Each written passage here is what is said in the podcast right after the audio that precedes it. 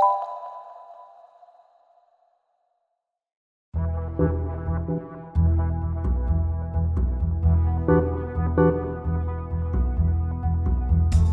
Welcome to the Birthful Podcast. I'm Adriana Lozada, and today we'll be talking about circumcision.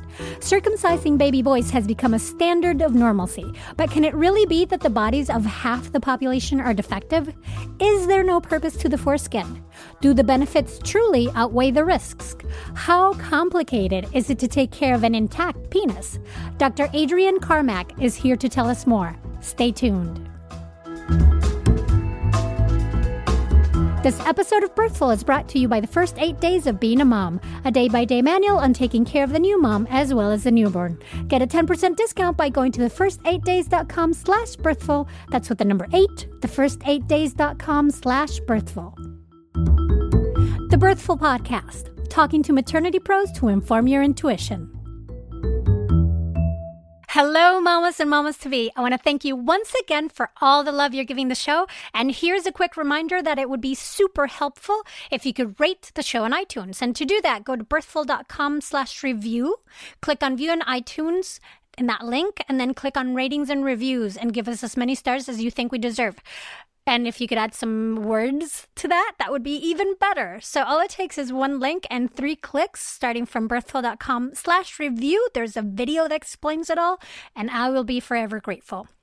So today's show is on circumcision, and I want to start by saying that if a listener has chosen chosen to circumcise a child, the intention of this show is not to shame or guilt or to judge anyone.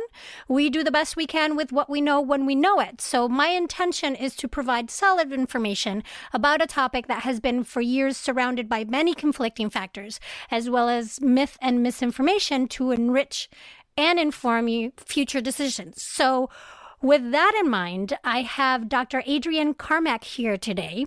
And Dr. Carmack is a board certified urologist and mother of three children all of whom were born outside of a hospital, breastfed, and kept intact. She is the author of The Good Mommy's Guide to Her Little Boy's Penis and Reclaiming My Birthrights A Mother's Wisdom Triumphs Over the Harmful Practices of Her Medical Profession. Dr. Carmack speaks on holistic urology topics ranging from kidney stone prevention to genital autonomy and other birthrights. Adrienne, it's so great to have you here. Yes, thanks for having me. Thanks so much. So, Circumcision. This is a tough, tough topic because it is rooted in deeply ingrained culture beliefs. And I almost don't even know where to begin. There's so many angles to it health, ethics, religions, economics. What, where do you think we should start? Uh, let's start with health. Get it. Because that's the main reason why most people who are choosing it in this country believe that they're doing so. Okay. So, what I guess, you know, obviously researching this topic, the first thing I came across was the American Academy of Pediatrics current policy statement on circumcision. And um, do you mind? Should I read some of that and then we can break it down? Sure, that'd be great. Yeah. So the the policy statement says the health benefits of newborn male circumcision outweigh the risks and that the procedure's benefit justify access to this procedure for families who choose it. Specific benefits identified include prevention of urinary tract infections, penile cancer, and transmission of some sexually transmitted infections, including HIV. The procedure is well tolerated when performed by trained professionals under sterile conditions with appropriate pain management. Complications are infrequent, most are minor, and severe complications are rare. Male circumcision performed during the newborn period has considerably lower complication rates than when performed later in life. Although health benefits are not great enough to recommend routine circumcisions for all male newborns, the benefits of circumcision are sufficient to justify access to this procedure for families choosing it and to warrant third party payment for circumcision of male newborns. It is important that clinicians routinely inform parents of the health benefits and risks of male newborn circumcision in an unbiased and accurate manner. So there's a lot in there. Yes. um, let's put the, it says the benefits outweigh the risk. Um, but not enough for them to recommend it as a routine policy. So let's look at those benefits in perspective. is it true that it helps prevent urinary tract infections?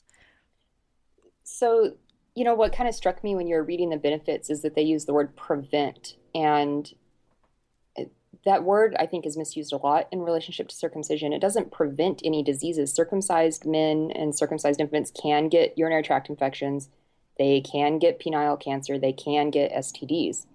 It, it might reduce the risk. There is conflicting data on this. Um, there was a large study done, I think, in the 80s that showed that there was a reduction in the risk of UTI in infants who were circumcised at birth.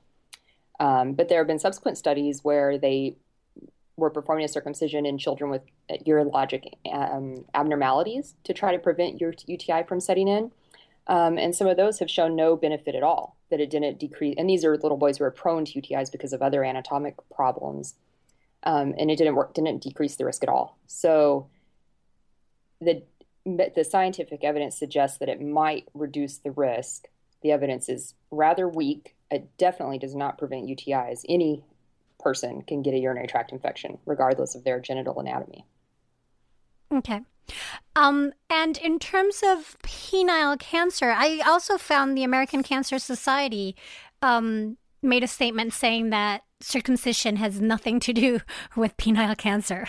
So, why is the AAP saying that it can help with that or prevent penile cancer? So, I think that circumcision does decrease the chance of penile cancer simply because removing any bo- body part eliminates the risk of that body part being affected with a disease.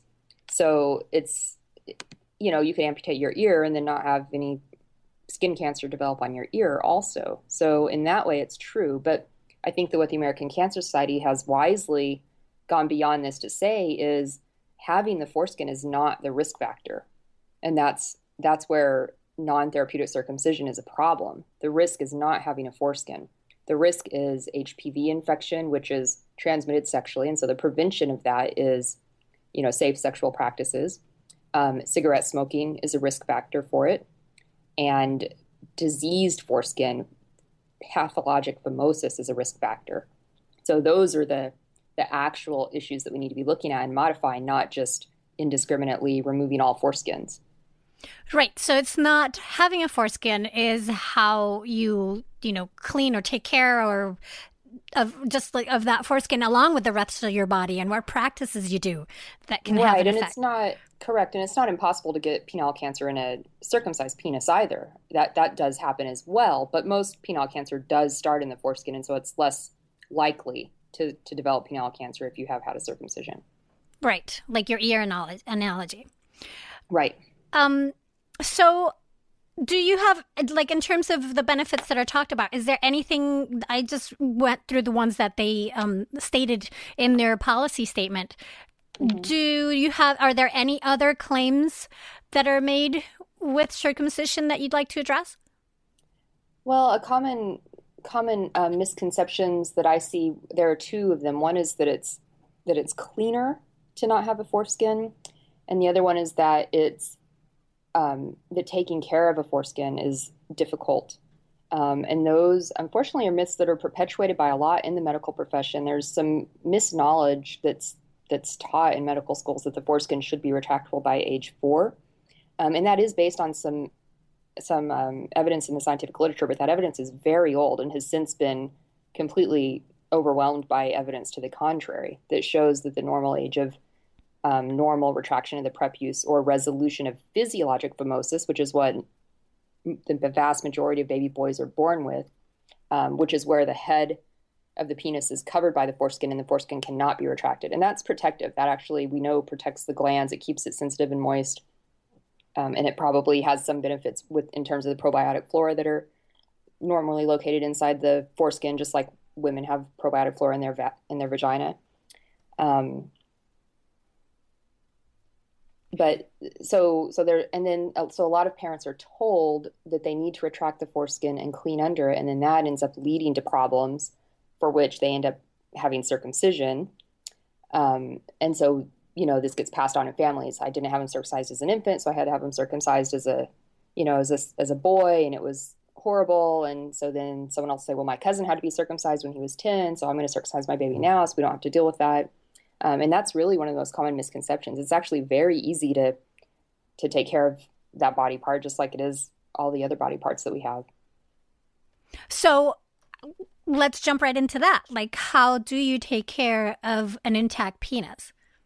Um, so this is what I wrote the Good Mommy's Guide to Her Little Boy's Penis about, really. Um, and it's it's not even that complicated. It doesn't necessarily need a pamphlet, but in the pam- most of the time in the pamphlet, I spend talking about the actual myths and kind of dispelling those. Um, really, you just wash just like you wash the rest of your body. You don't use soap on the inside of the foreskin, just like you don't put soap inside your vagina or inside your eyelids. That's mucosal tissue lining the inner foreskin, and mucosa is very sensitive to soap and to drying out um, and that predisposes to infections. You don't need to retract it any further than it naturally can go. Now, if there's extra um, folds of tissue, you can manipulate a little bit to get inside those folds, but that's not the same thing as pulling it back and dis- disrupting those natural attachments that are present between the prepuce and the head of the penis. Um, another thing I read about in my book is about the importance, I believe, of allowing some diaper free time and allowing children to to touch themselves. Um, and once they get a, to an appropriate age, you can teach them to do that in a socially acceptable manner. Um, but that that's actually been shown in the medical literature that self manipulation of the foreskin helps to naturally separate it. So baby, you know, not baby boys, but children, boys are capable of doing this themselves if they're just allowed, if they're not taught that that's an off limits area, if they're not kept in diapers all the time, and that the way that they manipulate their um, penile skin just naturally, not even as part of masturbation, just in general, helps separate that tissue. Which is just like, you know, being aware of a, a, part of their body and just being familiar with it, just like they would their toes or their, you know, fingers or whatever else. Exactly, exactly. It's the same same type of touch that I'm talking about. Mm-hmm. And so I read your book. I, I went through it, um, and it was I had read a lot about circumcision, but I it was the first time I came into um, across the idea that that area that the the foreskin protects needs to be sort of moist and and kind of more like the you you mentioned that that it was akin to the inside of your um cheek. So, right. And there's actually a really great photo demonstration of that on uh, the website circumcisionharms.org. Um, and that's a, a, survey that was conducted by a man who um, is very active in the community of men, who, of adult men who regret their circumcisions. And he posted an online survey to find out the particular features of the regret that they, um, the problems they had, both physical and sexual and emotional. Um, and he has some images on there of normal penises and shows how the foreskin is actually meant to function biomechanically. And he has a side by side comparison of the head of the penis of a man who was circumcised at birth and a man who has a foreskin. Um, and the difference is dramatic. Hmm. I will link that to the in the show notes. I will look for that and link to it. Um, but considering that and, and that, you know, because we always hear, well, it's just from foreskins. There's no there's no purpose to it. There's no, you know, what's the point? Mm-hmm. It's just this little flap. Cut it off, no problem. This makes shines the mm-hmm. light on it and says no well there's actually a function to it what other functions are there to to the foreskin why is it there yeah there there are several known functions um, and it sort of reminds me of the appendix how we were always taught that the appendix didn't matter it was just a remnant organ from the evolutionary process um, and yet when i was in medical school surgeons had mostly stopped doing removing appendixes when they were operating for another reason. It used to be sort of routine, like, well, I'm in the belly anyways, I'll remove the appendix. And they'd stopped doing that because they'd realized that the complications were outweighing, you know, the. There's no, you know, theoretically, there's a benefit preventing preventing appendicitis, but that's only a theoretical benefit. It's not an actual treatment in any way. And many people would never have got appendicitis anyways. You're not actually helping them. Um, and now we're realizing that the appendix is probably um, a very important source of healthy bacteria for normal colon function. Um, and it's sort of the same thing has happened with the foreskin. I mean, we know that the foreskin is full of nerve endings, and that's that's just pathology. You put it under a slide, and there's tons of specialized nerve endings there, way more than in any other part of the penis. It's very much similar to the clitoris in a woman. Um, it's undoubtedly, based on the pathologic evidence and what intact men say, the most sensitive part of the penis. Um, when the foreskin is when the penis is erect and the foreskin is retracted, it forms a ridged band that's important in sexual stimulation. Um, and it also the the way that the foreskin rolls back on the penis is actually really important for the biomechanics of sex because when the man is penetrating his partner, that that um, tissue there moves and glides, and it helps prevent friction. Which uh, you know, friction and dryness are actually very common issues for a lot of adults, and those are probably mostly related to circumcision status. Hmm. The, you know, that's all. It's all so fascinating that we've like taken away all of these facts um, and just disregarded it. Right. But when you look at where this all started in terms of health, it makes sense. Can we talk a little, a little bit about Dr. Kellogg's? Sure. and um, so, would you explain why this practice of circumcision caught on um, during Dr. Kellogg's time? Yes. So, what I've read about that um, in the the few historic sources I've seen on this are that it was actually popularized as a way to prevent masturbation. Um, and at the same time, similar surgeries were conducted on girls and women. Um, they actually, I remember seeing a journal article from JAMA that was in the 40s or 50s showing a technique for female circumcision for this sort of purpose. Um, so it happened to both men and women. And um, for some reason in this country, it's stuck with men, although no one claims that it's for the purpose of preventing masturbation or sexual pleasure anymore. Um, they, you know, there are other benefits claimed other than that, that what was considered to be a benefit apparently at that time. Mm-hmm. And and just so that everybody's clear, the Dr. Kellogg's we're talking about is the same one that invented the cereal. Right. Yes. Which is it just flabbergasting to me. And um, I, I did come across the the information um, that it, they wanted to do circumcision or, or um, genital mutilation on girls too, and that mm-hmm. involved using acid on the clitoris. Um, um, yeah, that's one method that was used. Yeah. Right. So um, it's then it comes to that double standard bias. When we think about that, we cringe. Mm-hmm. Of how anybody would even consider put it, pouring pouring acid on you know such sensitive parts but we don't think there's not that same cringing of thinking take the foreskin away right and i think that there's two main reasons for that one is that men most men can still have orgasms without a foreskin and they can certainly still conceive without that it doesn't affect their ability to you know impregnate a woman whereas female circumcision we know that it, in certain cases, in the more extreme cases, it can affect women's childbearing ability and lead to, to death during childbirth. And so, so for men, they don't have this issue of looking at it affecting their ability to to um, conceive. Um, and the other factor is that we, you know, these days we live in a society where we keep our clothes on all the time. And so we don't see what other people look like. A lot of men get into adulthood and have no idea that they have penile abnormalities from their circumcision because they just don't see other penises that often. Um, and you know, in the days of the locker room when everyone was naked, most of the boys there were circumcised, and so it seemed normal. I've actually read um, medical literature from other countries, and in one Italian article and one Japanese article, both of them mentioned that not having a foreskin would be considered a very abnormal appearance because in their culture, you only see the head of the penis when there's an erection. Hmm. Right. Um, and it brings me back to uh, statistics right now because that's one of the that's sort of one of the reasons people cite for um, for considering circumcision is that I don't want my child to have to feel shamed in the locker room or feel you know. But isn't it true that right now in the U.S. it's about half and half, fifty percent of the percentage of, of boys who are circumcised and those I, who are not?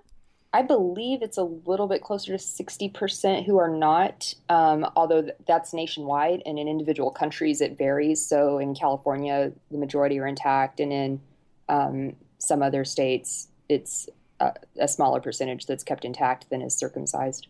But so overall, I think it's around 60%. So that consideration of, well, I don't want, you know, locker room shame, that's no longer an issue. If that was. Well, correct. It's no longer an issue. And it only ever was an issue because it was a cultural norm. I mean, it's not an issue in any other parts of the world where people aren't routinely circumcised. Right. Right. Um, it, the cultural norm here in the in the U.S. Right. Yeah.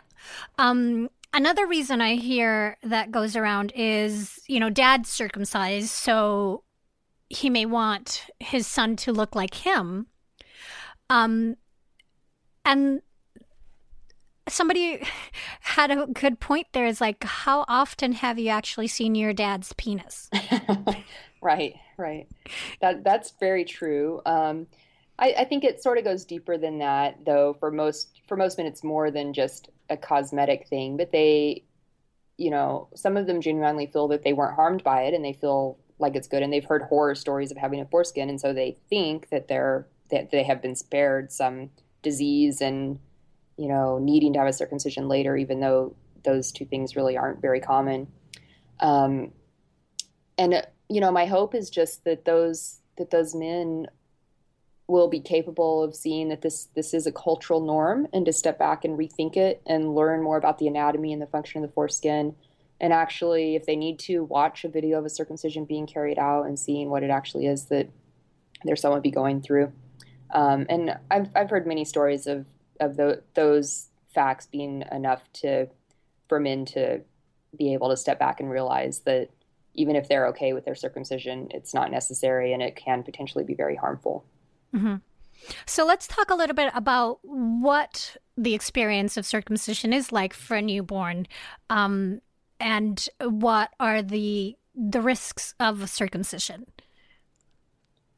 Yeah, so you you unfortunately um, there are a lot of videos on YouTube and on the internet of circumcision. So I would definitely encourage anyone who's even considering it to watch one of those first, so that they truly understand what they're getting into.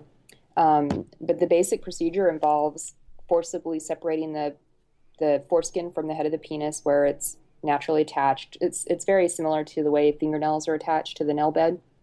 Um, so a, a, metal instrument is used to to to separate that this is after the child is strapped down on the circumstraint board that holds them flat. Um, and sometimes they are anesthetized first with local anesthesia, which I think that these days that's used the majority of the time. Um, in the past, it wasn't, and there was a lot of people saying there was a lot of discussion that babies didn't feel pain.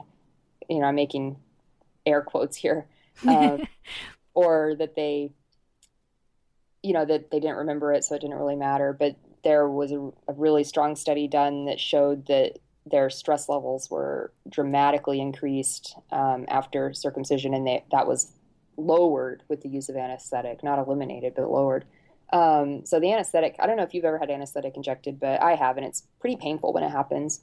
Um, it's the same thing that you get at the dentist, or if you have to have sutures or anything. So, so you know, they have that injected around their penis um, and the foreskin is forcibly separated, and then some form of cutting device is used, either a clamp or they put on the plastibell and then tie a string around. There's a little groove in the plastibell. They tie a string and then cut off some of the tissue that's on the um, end of the string, but they leave a little bit because it, they're actually not cutting off all the tissue. What they're doing is um, strangulating it, and so over time, that tissue that's on the outside of the string will will die, necrose, and then the bell will fall off. And it's interesting, like as you were saying this right now about the pain. The American Academy of Pediatrics recently, as recently as t- last week, so January 25th, came out with a, a new policy saying that newborns, especially preemies, experience too much pain during routine procedures, mm. and that um, routine medical procedures and that we should try to do all we can to minimize that pain because it can that repeated exposure to pain can change uh, brain development and the body's stress response systems. Um, yeah that's i'm glad that i'm glad that it's being noticed more. I mean the, the lack of empathy to another person's pain you know especially an infant because they can't communicate it it was a really disturbing part of you know the history of medicine, and I'm glad to hear that they're uh, recognizing that more now. Yes, and I'm curious to see how in the future this these two things will come together um, right. for them in terms of you're recommended not to have preemies have routine procedures that they, where they experience too much pain, um, and yet we know that circumcision can be extremely pay, uh, painful, um, even using anesthesia. Right. Right. Right. Yeah.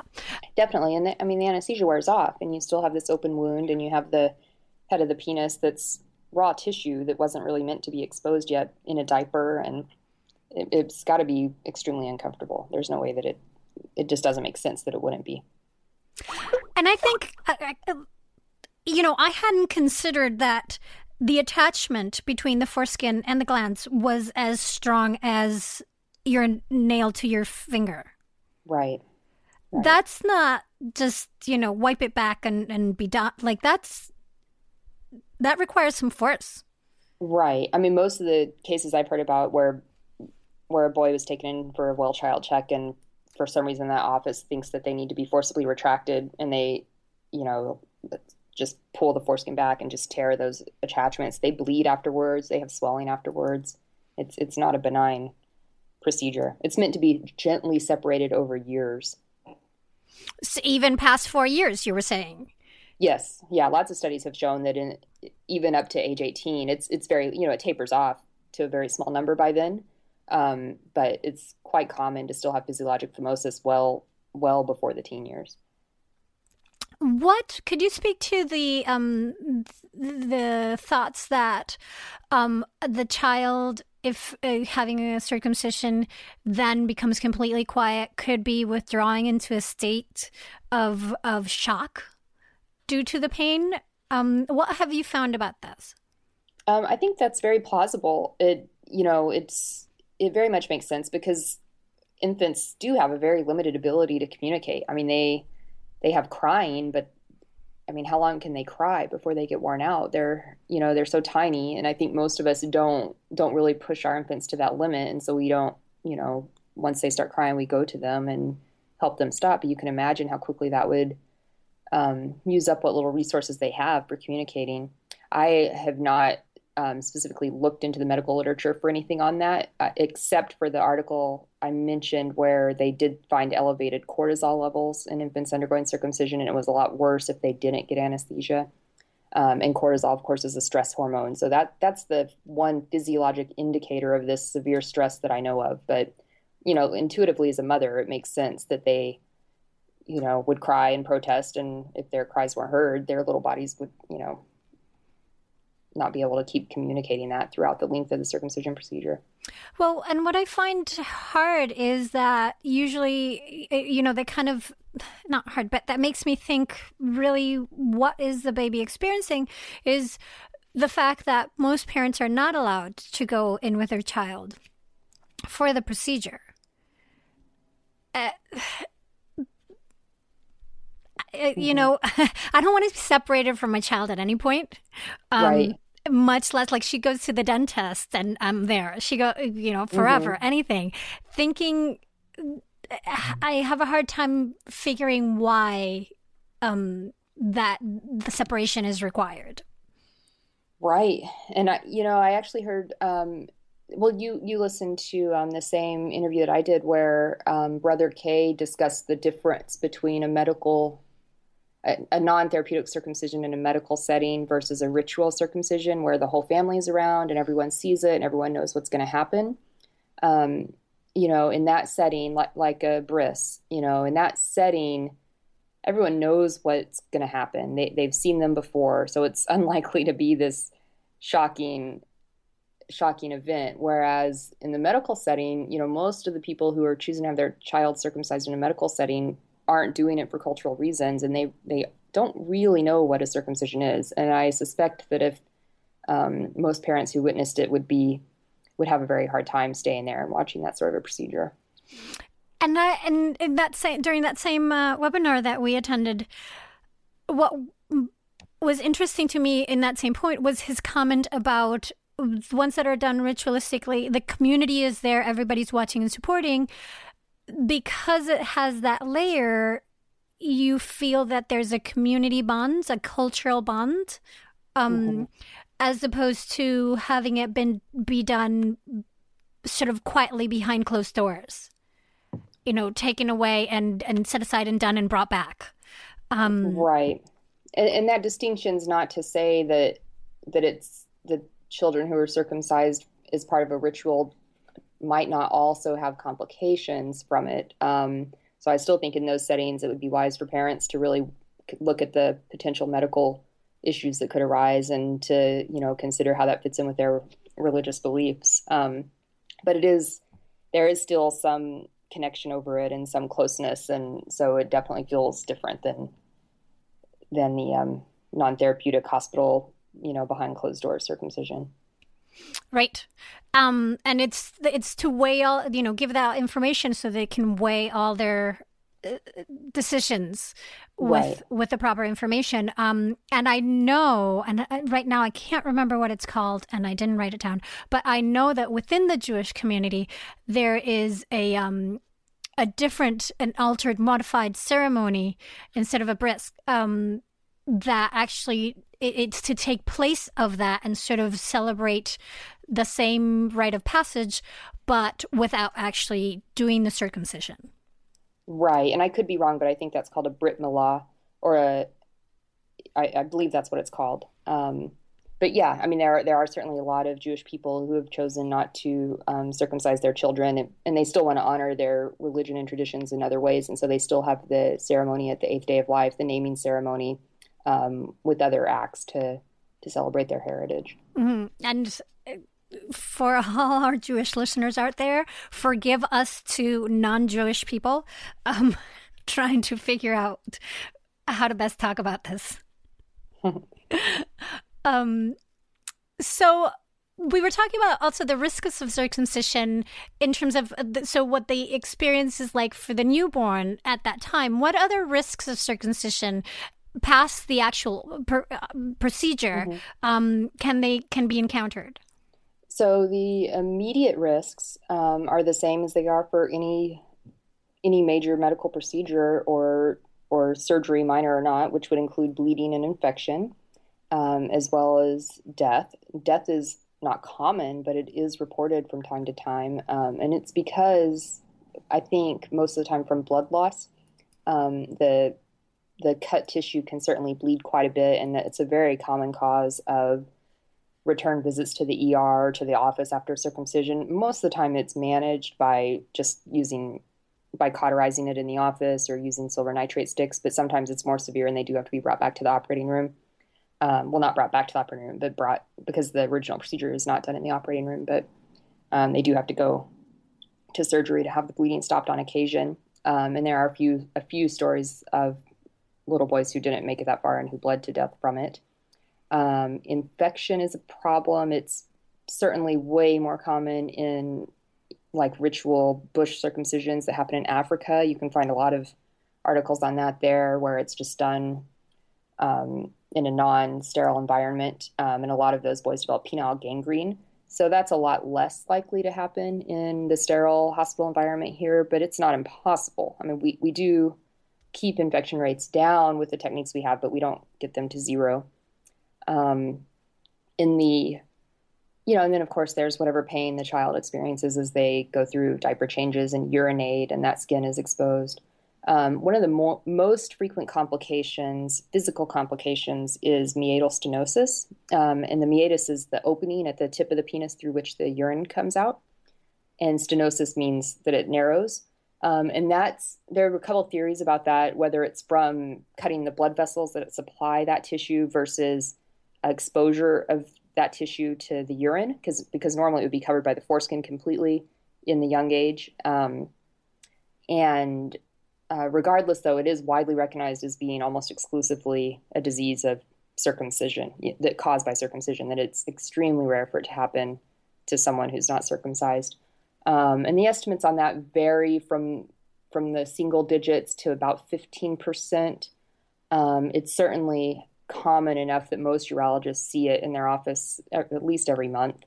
Um, and it most commonly shows up when the child's going through potty training, or you know, usually around age four, three or four, um, and they'll have symptoms, urinary symptoms of burning when they burning when they pee, having to pee frequently, you know, having their bladders just angry because it's been having to squeeze so hard to get the urine out through this tiny little hole. They have, you know, their stream isn't good; it's very narrow and sprays.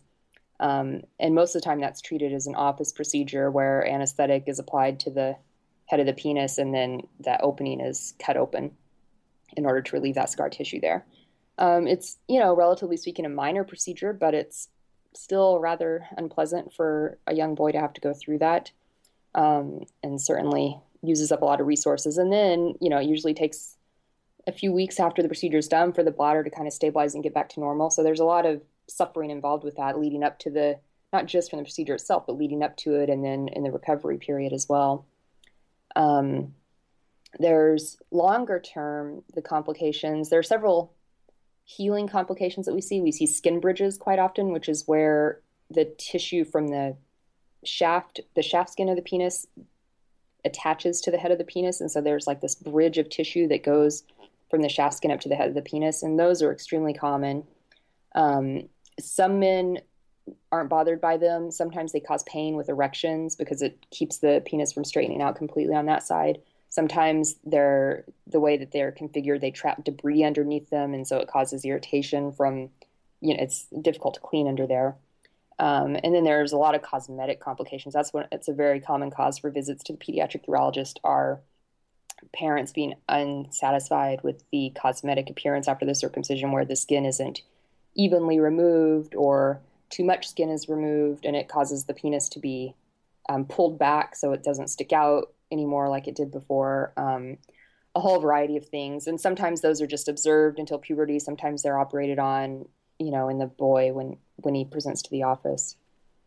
Um, long term, you know, in adult men, I mentioned the circumcisionharm.org survey, and that's, you know, this is a survey of men who are not happy that they were circumcised, and they describe a variety of physical effects. A lot of men will have um, sensation changes. So around the circumcision scar, it'll either be hypersensitive or sort of numb.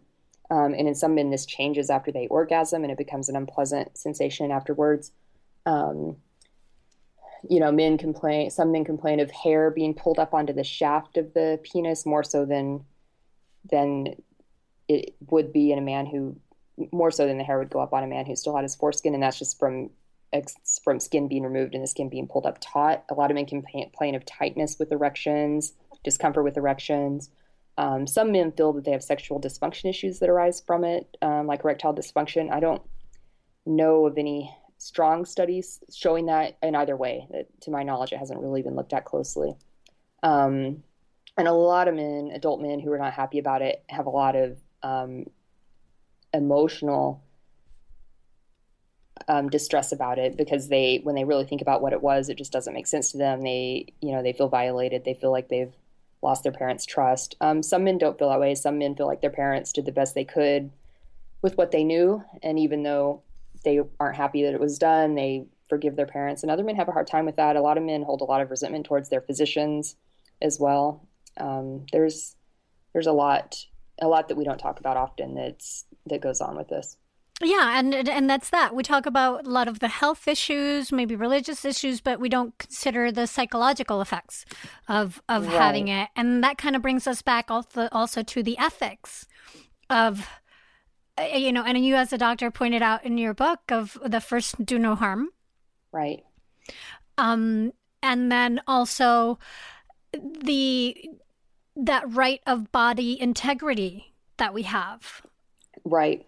Yeah, I'd say there's three main ethical principles that apply to this. The first one is the do no harm, which is non maleficence. Um, and the second one is to do good, which is beneficence. And, you know, th- there's, it, there's a, it gets murky when you start to claim that a theoretical benefit, like preventing theoretical penile cancer down the road, is the same as a true benefit and allowing that to weigh in to the decision. I mean, a true benefit is you're suffering right now from this disease and this treatment's going to relieve it. That that's a benefit. The other things are theoretical and so you're putting someone at risk for something that very likely may never be an issue in their lives.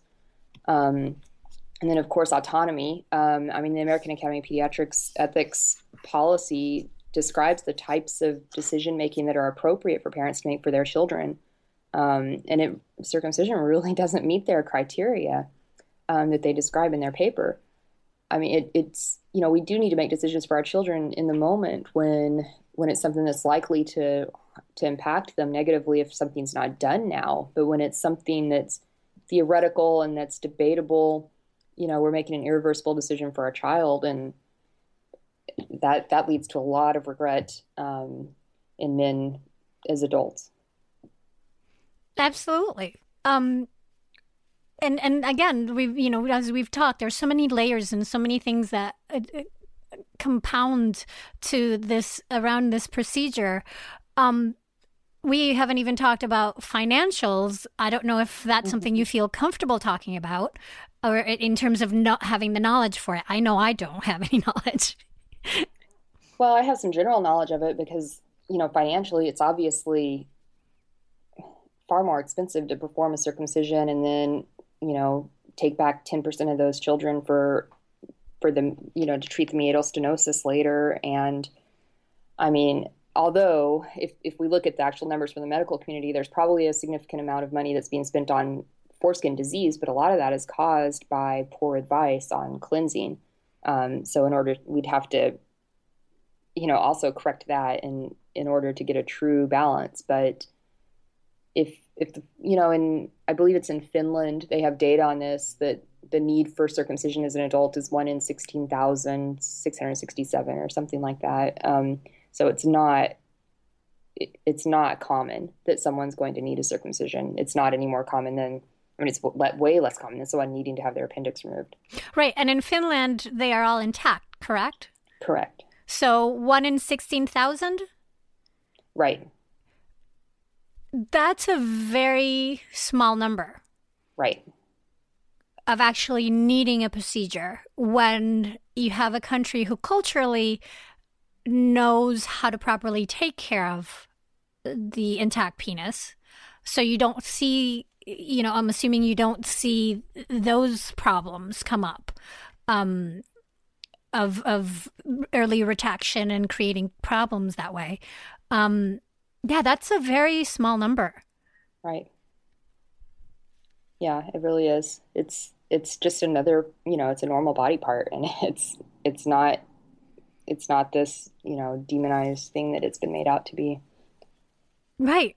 Right. Well, you know, you had a, a another I, love, I loved all your analogies the one about the eyeball the one about the, the, um, the nail the fingernail uh, the appendix and also the thought of you wouldn't cut your arm off just to avoid breaking it right right so where do you see the fu- the future of circumcision going have you been seeing changes in the years that you've been practicing? Um, I definitely think that I am seeing more um, parents who are choosing to keep their children intact. Um, and overall, just in, in general, with the medicine, seeing a more um, proactive, self informing approach amongst people where it's not so much this authoritarian model anymore where, you know, you'd go see the doctor, he'd tell you what to do. But now people want to know you know what they can do on their own and how they can prevent diseases with diet and supplements and they're just overall more knowledgeable than in the past um, i you know just looking at the global situations there are some countries that have already um, even considered making male circumcision illegal. Several countries have made female circumcision illegal of course um, including the united states. And I I think that when we all come together as a people and hear enough shared stories and as we all have enough empathy to relate to people that are in different places, we'll be able to step back and really see this um, as the cultural practice that it is and realize that it's not in our children's best interest, just like we've done with female circumcision. And, you know, a lot of people are trying to re educate the cultures where that's performed and try to help break that cycle there. And I think the same thing is going to happen here and throughout the rest of the world. Um, for, for the religious circumcisions, that is a bulk of circumcisions going on. Also, um, but that's actually one of the one of the books that I read that helped helped me see it more clearly was a book by a Jewish author, um, Ronald Goldman. He's written a couple of books about circumcision um, that are really great, and he's one's called "Questioning Circumcision: A Jewish Perspective." Um, and so, you know, I'm not I'm not an expert in in the Jewish or Muslim religions, but I think that there is space also for people within their religion to reconsider these rituals and choose other ways to to practice um, from here on out. So I, I think there's great hope that it's going to be that we're all going to sort of wake up with this collective awareness, you know, of of how this impacts people, just like we've done here for female genital mutilation. Mm-hmm. And I find in most cases, I mean, the um, having the American Academy of Pediatrics recommendation for sort of in, in, in a not very strong way say, hmm, you should probably do circumcisions. mm-hmm. it, I'm hoping that, especially with this now um, statement on pain, on newborn pain, that they might look at the literature again and be a little bit more stronger in their stance. Um, just as because things don't add up. That's right. kind of what's going on. Um, and I find having a statement like that can be very harmful because we do place um, belief in authority. Right, we do, and we want to be able to because we can't all do all of this research on our own, and so we want to be able to trust those whose career it is to do this research for us and to communicate to us well. Um, and so I, I, do hope it catches up too. I mean, the Canadian Pediatric Society doesn't make that recommendation. The National Health Services in England does not make that recommendation. The Royal Dutch Medical Association specifically states that it's a harmful procedure and that it's the physician's duty to to um, inform parents of this and to keep them from circumcising their children. Um, so so really, it, it is very odd.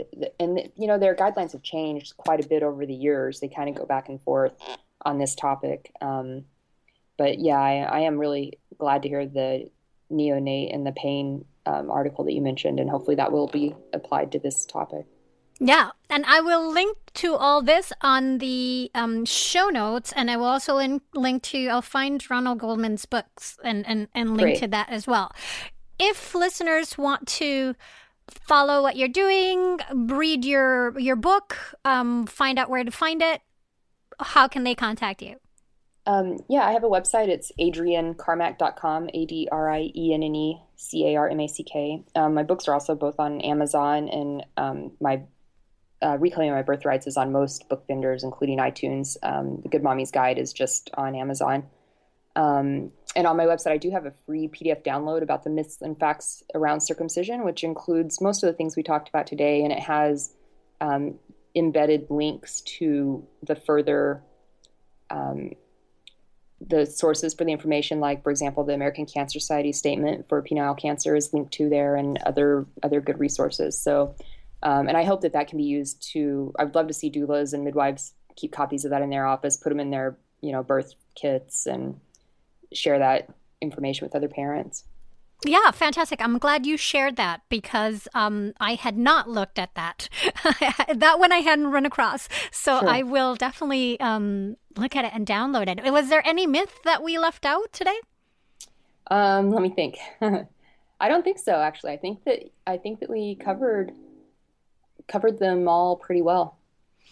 And I guess the, the parting words that you would have of, of, i mean i know that one of the most important takeaways for me is the whole thing that cleaning an intact penis is not a big deal.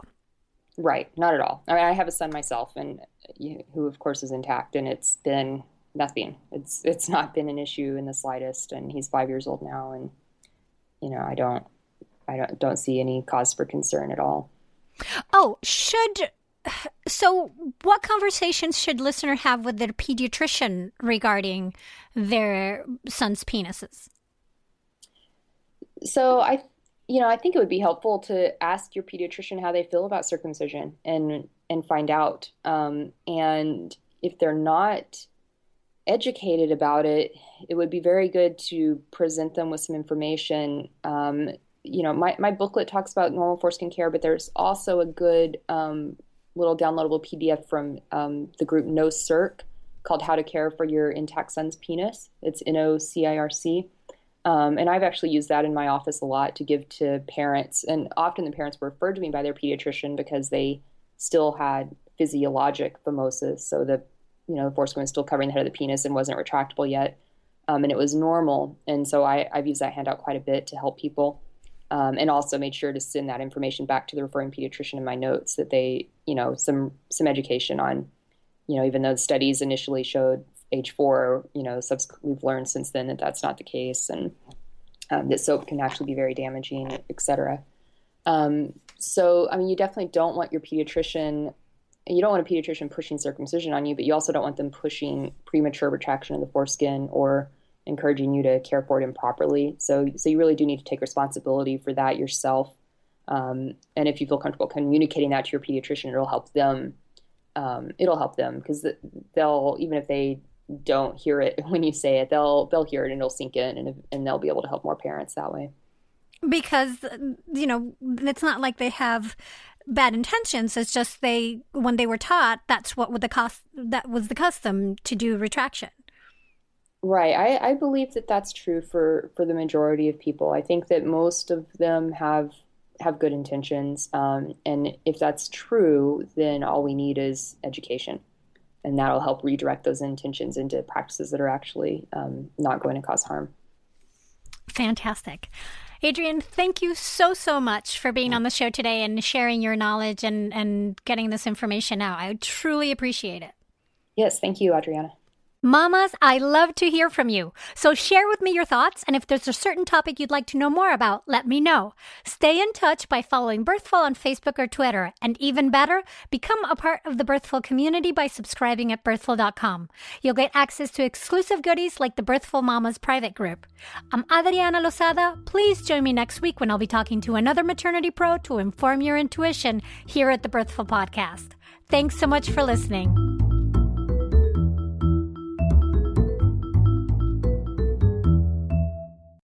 Hey, Mighty One. Did you know that if you started listening to one birthful episode per day at the start of your pregnancy, your baby would be about three months old before you got through all of them? That is so much birthful. So to ease us into the summer and to help you catch up on your listening, we're going back to releasing one episode per week instead of two. Now you know.